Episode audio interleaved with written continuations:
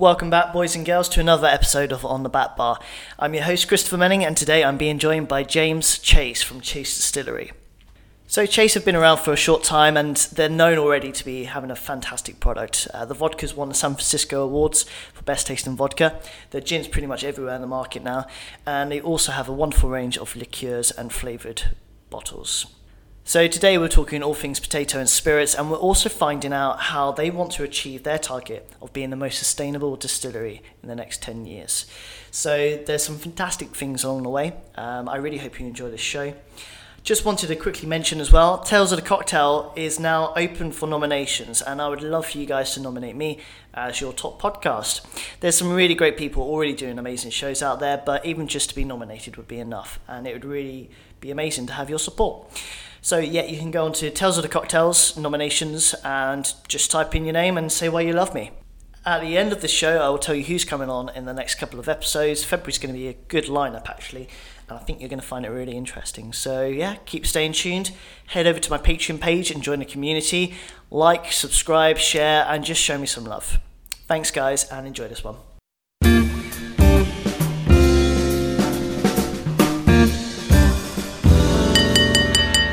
Benjamin Franklin once said, In wine there is wisdom, in beer there is freedom, and in water there's bacteria.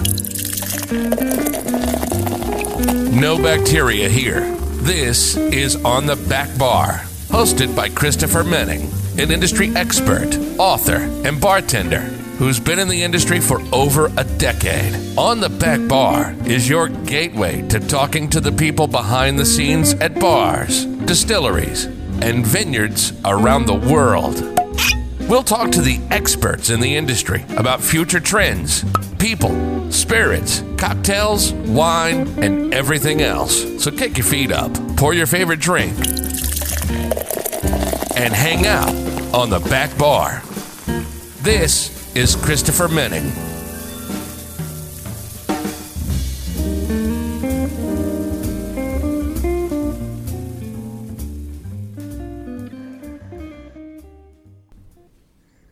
James, hi, welcome to On the Back Bar. Thank you for joining us today. How have you been? Hi, Chris. Um, really well, thank you. I'm currently in deepest Herefordshire, which is um, pretty much right in the middle of the UK, and um, we've had a very small storm that swept over the farm. It's called Storm Brendan.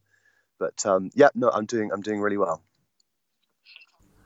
Well, fantastic. Well, I'm, I'm sorry to hear about the storm. I hope it hasn't ruined production too much or made it difficult. No, I think um I think no, we're we're sturdy farmers, so we um yeah we, we know we yeah we know You're used to a it. thing or two about a bit of rain, but um no, we're still standing, which is um which is the main thing. Fantastic. Well, James, um, like with all guests that come on the show, if you can give us your sort of five minute origin story uh, about yourself and Chase Distillery, that'd be amazing. Thanks, Chris, and yeah, thank you so much for having having me on. So um yeah, Chase Oh, you're welcome. Chase really is a, a family a family distillery, um, and we're very we're very proud of that. And, and our story really starts um, with with my father, who's a who's a fourth generation potato farmer from from Herefordshire, um, and and he's really been farming in, in this community for for for a number of for a number of years. And if you look back at, at many distilleries, they tended to be operated or originally founded by farmers because they were so close to the, the, the raw produce that they were that they were using.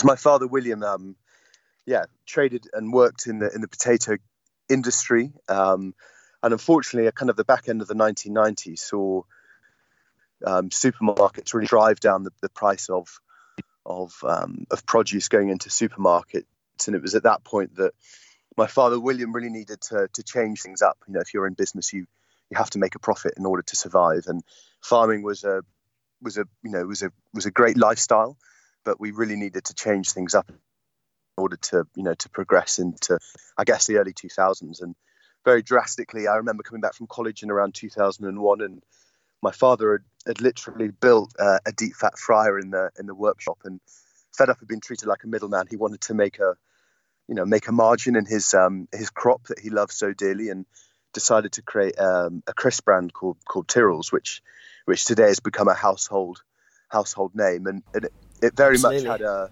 a story of you know of potatoes being grown by a farmer in the morning and being turned into a you know a product in in the afternoon with an absolute transparency and story. And you know as farmers we were incredibly um, empowered to make sure that, that that message resonated with people. And I think often the farmer gets very lost in in this day and age and it's something that you know we always like to like to champion. Um, obviously we're here to talk about spirits. And it was uh, it was around 2006 that I joined my father out out out in uh, America. We were researching um, deep fat fryers at the time, and we um, we stumbled across some small distilleries who who kind of really were the first wave in the world of you know talking not about celebrity or the bottle, you know, really talking about actually the taste and the liquid itself. And there was a couple of brands, including Hudson Bourbon and uh, Brian from Death's Door, that were you know that were really kind of almost starting a a craft spirit movement in the USA because you know the the USA at that time the the administration pulled down the the legislation for distilling so you could you know you could you could really kind of garage distill and you could you could you could start a a distillery from scratch. And and that kind of trickled the the waves and really kind of started our excitement about spirits that actually had flavor and, and taste. And yeah we, we brought a few back to the UK um, and we realized that there were you know there were very few if, if if at all any spirits on the on the UK market at that time. And we're not talking that long ago in 2007 2008 that you know that tasted of of substance and that that talked about you know the pedigree. You know even at that time if you bought a bottle of wine you would you would very much know the the, the, the vineyard the terroir the kind of grapes they use in, in production. You know spirits have tended to follow the you know the wine industry and wine before that has always followed the food movement about you know sourcing and, and sustainability so we were so inspired and, and it turned out that um, uh, that we had a huge surplus of smaller potatoes that were too small to make potato chips um, so with that kind of thought and a and a dash of madness um, we me and dad went on a quest to um, to build you know the UK's first craft distillery, and we set about in 2007. In 2008, we got our license to license to distill um, on April the first, and that's when our first bottle of potato vodka came off the farm. Um, and it was it was a it was a crazy time because we we were just going into a deep recession in the in the UK, but we um, but we ploughed on, um, and and now we are in in 2020, and we've seen the whole market absolutely mushroom with I think there's over 315 distilleries now based in based in the UK, but we are very much still one of very few actual distillers. We refuse to buy a neutral grain spirit, and we we continue our journey of making spirits from scratch. Um, predominantly, that starts with our potato vodka, which we then either sell, um, and it's won countless awards, including the world's best tasting vodka at San Francisco or we redistill that potato vodka with a blend of botanicals to create uh, a range of different gins and, and flavored gins. And our business now today is actually a, we are a, a gin distillery. Eighty five percent of our of our business is gin. Um, and yeah, we, we distribute over four, 40 countries all around the world. Um, and we, we're very much still rooted from our from our humble beginnings in in Herefordshire. So I suppose that's kind of where we're where we're at today. And you know, the last ten years has very much been about championing field to bottle distilling, and I think the you know the next ten years is you know is personally we're on a a mission now to create the world's most sustainable distillery. I mean, wow, what a journey! Um, it's a it's a fantastic story of um, taking a classic British product, the potato, and successfully creating two really powerful brands with it. I mean, it, it's very impressive. What is the you mentioned storytelling? How important is that to your ethos and to your brand, and and being able to share that with your audience? I think I think hugely. I think um, if you if you if you look at any brand on the market, the minute that they stop, you know, telling consumers or their their community the reason why they started, I do I do feel that there was almost a decline in in that brand, and and storytelling for us has been the you know the pivotal point of our whole journey. Um, you know, it gives us a reason why we started and what our purpose is, and I think that gives a consumer to kind of really buy into the the ethos that you know that we're living that we're living in, and, and in order for us to compete against the bigger guys, you know, I think you know with this industry very much is dominated by multinational corporations and you know, our story is one of authenticity and and and the fact that it is, it is very genuine. So everybody in our business is is a storyteller, and that's been a great way for us to get out into a marketplace that is incredibly saturated and dominated by, you know, a lot of marketing budgets. But I always um because I always, always say, you know, some of the most important people in our business are our tour guides here on the farm at, at you know in Herefordshire because day in day out they are telling the you know the, the people that come on the tour. We're expecting to get up to around 15,000 people this year to the to the distillery. And, and it's those guys that, that tell our story. And I think you know that that ultimately gives somebody a reason to to buy our, our spirits and to enjoy them to enjoy them with others and, and and bring a bottle of chase to a dinner party and and talk about the story um, over a few drinks. Yeah, and I, have been to the distillery before, and it's a beautiful part of the world. It's um, um, something I feel you've done really well in what I think you would agree is an oversaturated market. Is your branding is really on point from the story to design to packaging. Um, it's just very chase everything, you know. And uh, you know, what are some of the key factors in making that a success? I think um, we're we're quite old. We're quite an old school company in the fact that our you know our family name is above the door. Um, so you know, Chase yeah. is our surname, and, and the fact that we put that on on every bottle really means that you know we are so proud of our our product that we you know our spirits that we we put our name on it. Um, but yeah, definitely, I think you know I think our branding is you know is very innocent and and and hopefully sincere, um, and it's not you know we haven't gone to a huge design agency and and really focused on on on creating you know revolutionary bottle. I think we you know we wanted to be very innovative with our packaging and the fact that we put a potato root around the around the bottle showcases that you know we're we're much more than just the packaging. We are you know telling almost the story of the earth, and that, that sounds a little cheesy, but everything that we do is related back to the back to the farm and back to where we where we started here in Herefordshire.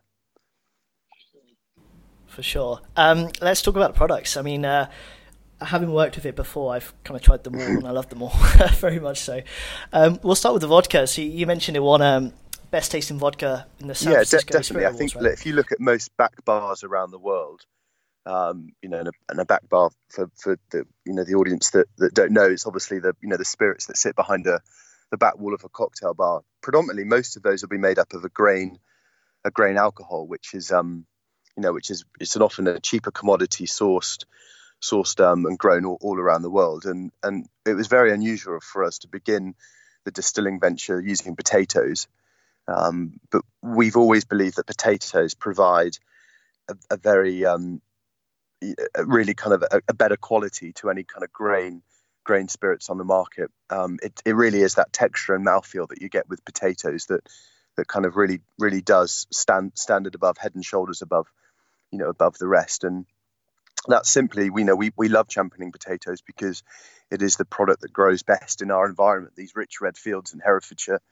um, really are a you know a, a, fantastic place to be growing to be growing potatoes. But um, yeah, that that that that for us, it, I always always tell a lot of bartenders that there's over 250 potatoes in in every bottle, and and when you when you kind of realise that, you, you, it shows how much work goes into you know just one bottle of Chase. My God, is that 250? That's incredible. okay, a lot of it's a lot of peeling. um, so off that, how many potatoes do you produce a year? Um, I I wouldn't be sure of the, the total quantities, and, and as a distillery, we, we never really disclose our, our volumes as such. Um, but if you can imagine 250 potatoes in, in every bottle, it's a it's a fair few spuds. And, and my brother Harry um, is the farmer, so he's responsible for for sourcing and all of our all of our potatoes that go into into the range of Chase. So um, yeah, he's he's got his work cut out, and especially this year when it when it has been so wet. But um, yeah, we do, we do love the humble spud. I can tell, yeah, for sure. And um, you mentioned that gin is now actually a large part of your uh, your business. So you have the GB gin and the Elegant 48. Yeah, Do you absolutely. want to walk through those products um, for us? You know, like I said, it, the majority of our business now is, is gin, and you know we're we're very much um, proud of that. But but the the vodka is, is incredibly important to our story. I always say it's very similar to you know what what the trench coat means to Burberry. You know, we we might not sell the most vodka, but mm. but vodka makes our all of the you know all of the base spirit and for for the for the audience that, that don't know you know gin by definition is is a redistilled vodka with the predominant flavor being juniper berries. Um, and often a lot mm-hmm. of gin distillers will, will, will, go out there and source an alcohol from a from a market with, with no given kind of source. And then they will, because it's such a, a blank canvas, they will then pair the botanicals to you know to what they want to get. So juniper plus maybe lavender, or or if they you know if they want to go more spicy, they might choose more more spices that that are that are from China. But but with with Chase that potato base, so focusing on the Chase GB gin, the potato base gives it so much flavour already that we we pair ten botanicals with the with the flavour of that of that base mm-hmm. spirit, if if that makes sense. Um, so we've got a lot of yeah. juniper in there, which of course we wanted to create a very um, you know ex- extra dry gin. But we've got botanicals in there like cinnamon um, and and ginger that give it this amazing um, kind of almost Christmassy, spicy, piney note at the end. Um, and my favourite with the GB gin is to serve it with a um, with a slice of ginger to to, to recognise that. Um, whereas the other Lovely. end, we've got the elegant gin, which is actually my father's favourite gin. Um, it's it's uh, it's actually distilled from cider apples, which is again very very unique. So mm-hmm. cider, the cider vodka taste um, is is almost like eating apple skins. You've got these amazing tannin notes that that, that give it this um, the beautiful texture. And then we pair um, over 12, well, we pair 12 botanicals with that apple um, based spirit. So you have, for me, you have a gin that's just perfect in a in a martini. It's slightly sweeter than the than the GB, and we use slightly less juniper. But for me, in a in a martini stirred down um, on a on a Saturday afternoon is is is absolutely perfect. Um, so two very dif- different gin styles, but you know, I think two very two very different occasions. One of your main company ethos is the field to bottle, and I'd really like you to walk us through that and how you do source all yeah, the ingredients. Absolutely. If you, know, if you look at the, the, the bulk of gin producers, you know, of which I'm a huge fan of, of many different um, gins around the world, and, and hopefully, uh, Chris, we can we can enjoy a few few of them very soon. But you know, if you look at the bulk of gin gin mm. distillers out on the market, they are sourcing a what's called a neutral grain spirit, um, and then then they're redistilling that either through a contract distiller or, or they're doing it themselves through a through a still. Um, and being being farmers, we we were just very passionate about making something from from scratch.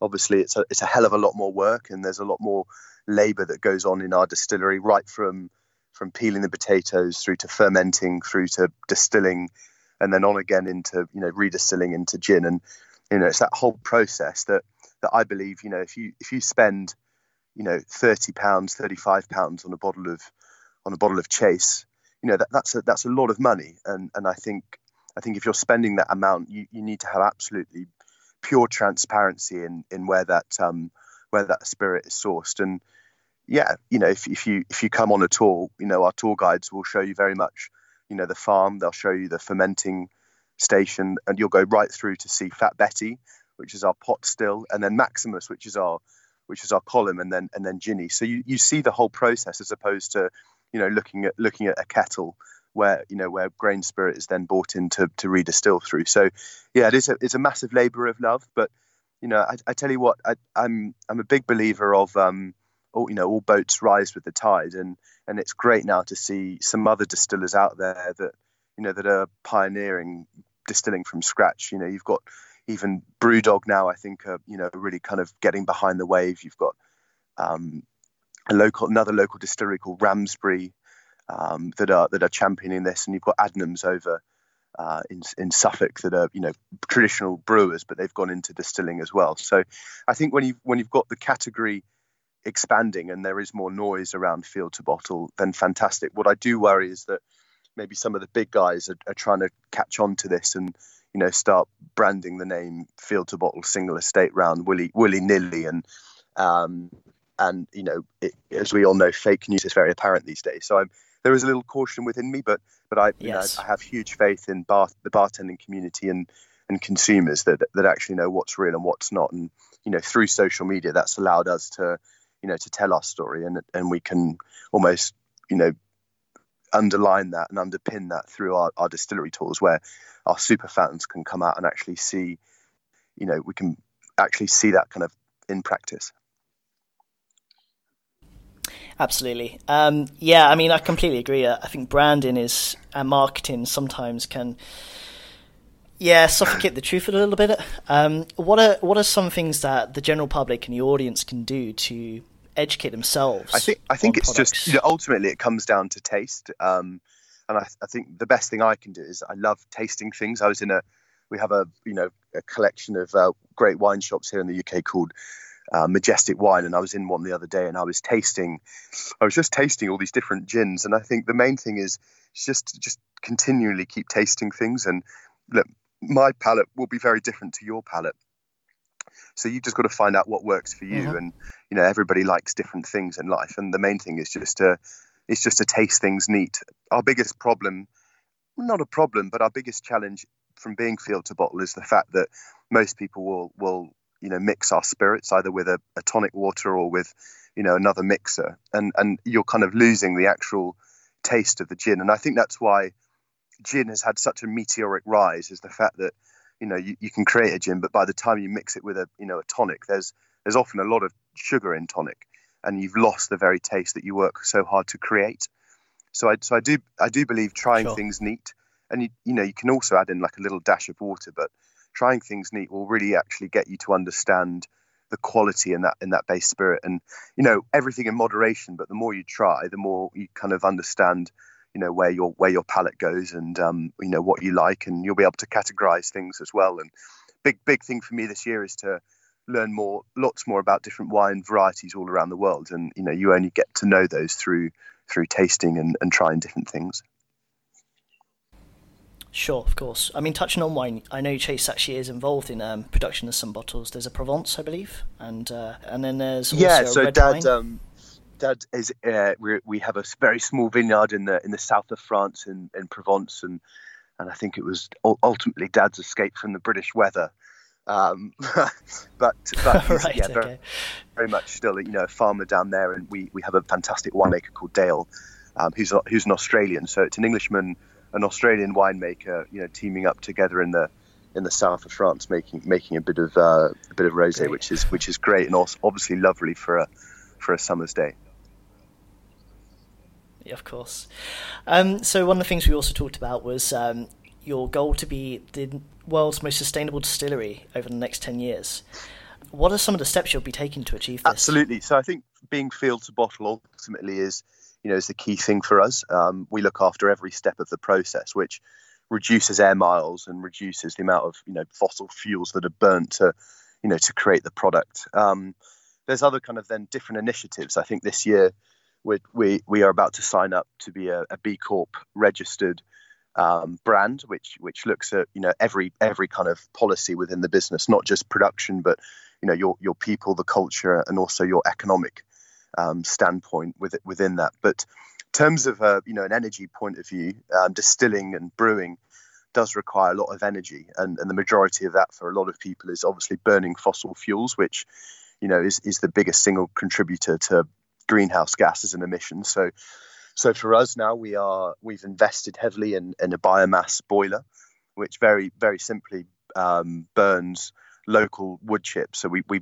buy in wood, we, we chip it up and we burn that. That creates energy that either goes into making steam. So we, you know, we, we heat a lot of our stills. There's a lot of heat needed to turn starch and sugar into alcohol. So we, we use a lot of energy to to turn into steam. But then also there's the electricity, so that's the, you know, the, the heating and the you know the actual energy that, that's needed to do that. And that, that transfer of power is happening now. Um, I'm actually doing a little video today uh, at the distillery, so if anybody's just tuning into our social media channels, you'll see a little, yeah, you'll see some clips of of, of Huxley, our biomass boiler. Um, but yeah, it's you know it's it's a huge step. Brilliant. Um, okay. and in, the next um, year or so, we'll be fully off grid, which is a really exciting challenge for us, um, and one that you know one that ultimately it's a long-term investment and it's an investment that we want to see know hopefully you know my children benefit from. Um, and then on top of that there's we've got solar panels going in. We're really conscious of water. There's a lot of water that's um, used on our farms all of our water is sourced from our borehole which is a basically an, a, a, huge hole that's dug into the ground for us to source water from. And and that um, that will that will obviously keep you know keep sourcing and, and mileage and mileage down. Um, and and then yeah an actual realization in the whole business from procurement where our glass bottles are now sourced in Sheffield. Um, they're not they're not made across the, the water so keeping in a, a really kind of constant contact with all of our packaging um, and and sourcing needs in procurement that we need to make sure that we're paying a fair salary wherever the packaging or products are made and that we're doing our, our best constantly. And i think that's a cultural thing. I think everybody in the business needs to make sure that they're you know that they're doing their bit every single day in this business to you know to to make sure that we are a, a sustainable distillery yeah and i really hope more people lead by your example i think what you're doing is great and you are right. There are a few people sort of championing this now. Uh, Will Edge and Greensand Ridge. Um, you mentioned Adnams as well. Moving on into bartenders and cocktails. Um, I think Chase and you personally have been very active in the world of bartenders. I know you've collaborated with uh, Cocktail Book before. Um, you've hosted a competition uh, with Rock the Farm.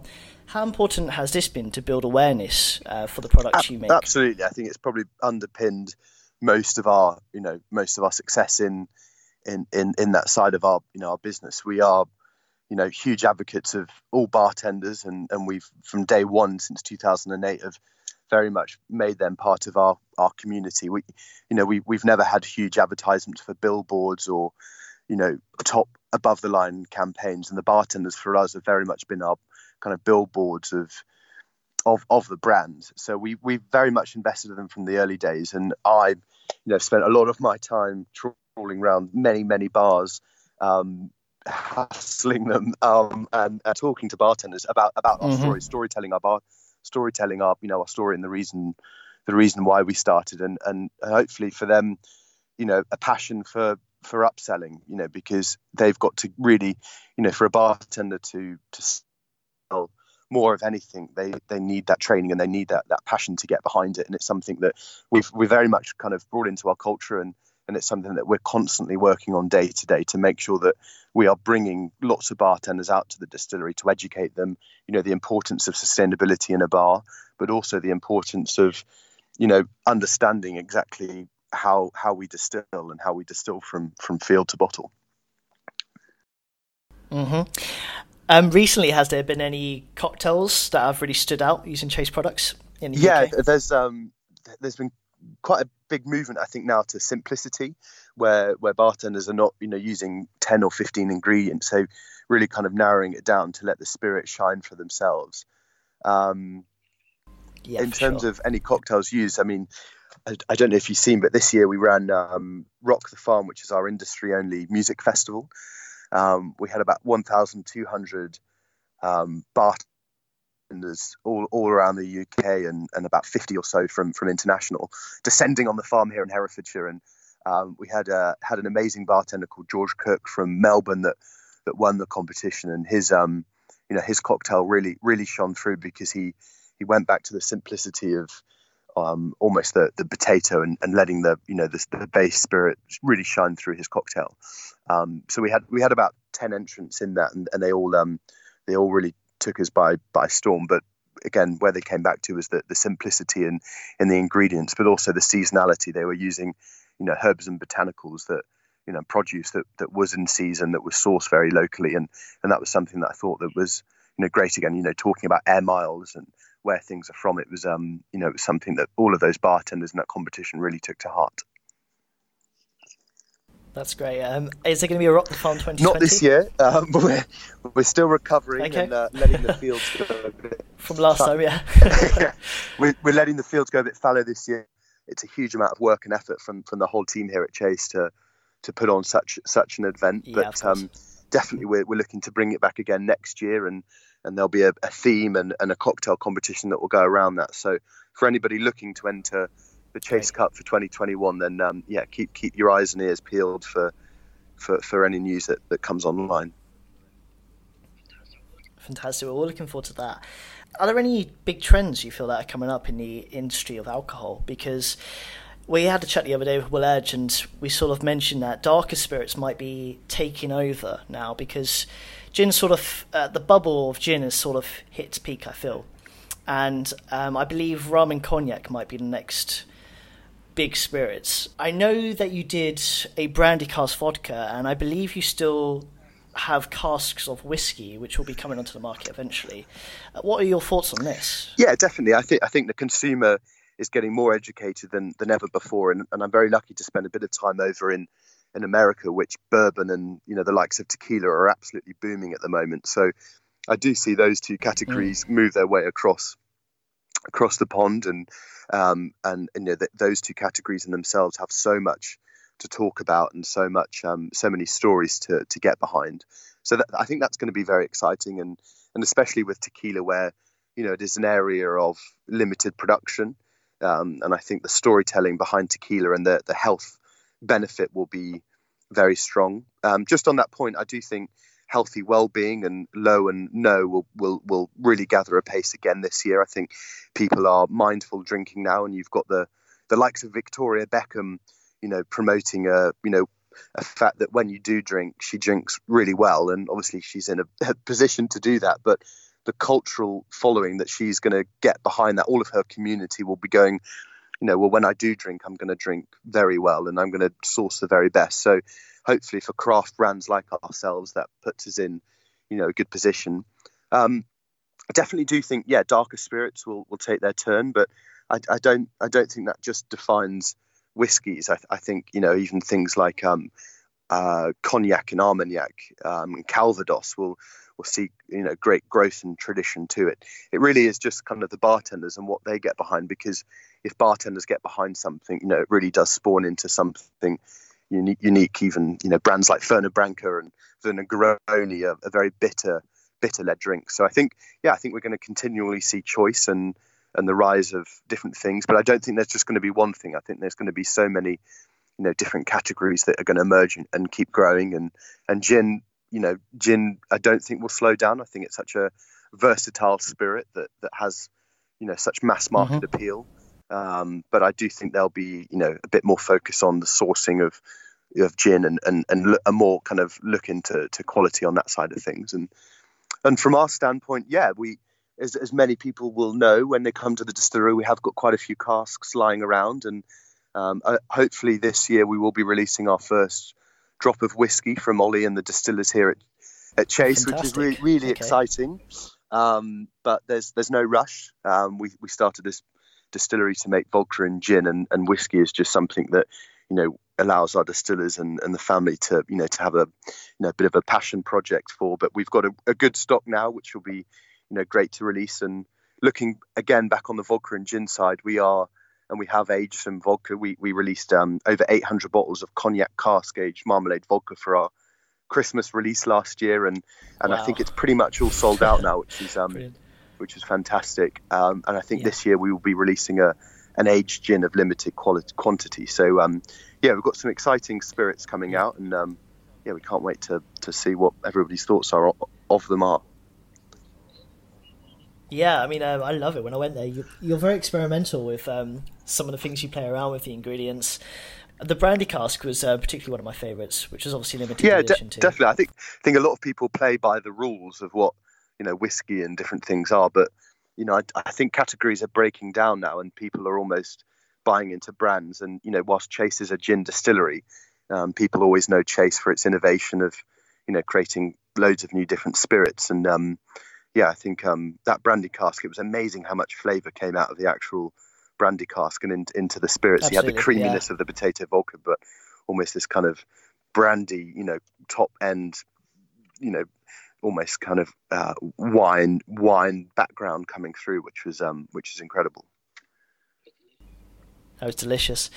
Um, so, for our listeners in the UK, how can they book onto I would a tour? advise yeah, everybody to, to book online before they come. We have quite a few visitors, and Calvin, James, and Dell, and the, the rest of the team are pretty flat out with with the tours. But the our web shop is the best place to go, chasedistillery.co.uk, and you can um, you can find a slot available. And yeah, hopefully um, we can we can get as many of your listeners down as possible. That'd be great. James, thank you so much for coming on the show. It's been really good to hear about the distillery and your plans for the future. So, yeah, thanks, man. And we really look forward to 2020. To well, thank happens. you so much for, for, for, getting me on. And um, yeah, here's to a great year. Cheers. Perfect. All the best, James. Bye bye. Well, that's all of it. I hope you really enjoyed the interview and the chat with James. Um, some really exciting things going ahead with those guys, and we can't wait to see what happens. Next episode, we have the fantastic and wonderful Monica Berg. Uh, she's very hard to track down because she's an incredibly busy woman running all these amazing businesses. But it was really, really cool to sit down and talk with her and uh, understand a bit more about her new bar, Tayēr and Elementary. So, yeah, tune in next week for Monica Berg. Thanks, guys. Have a good week.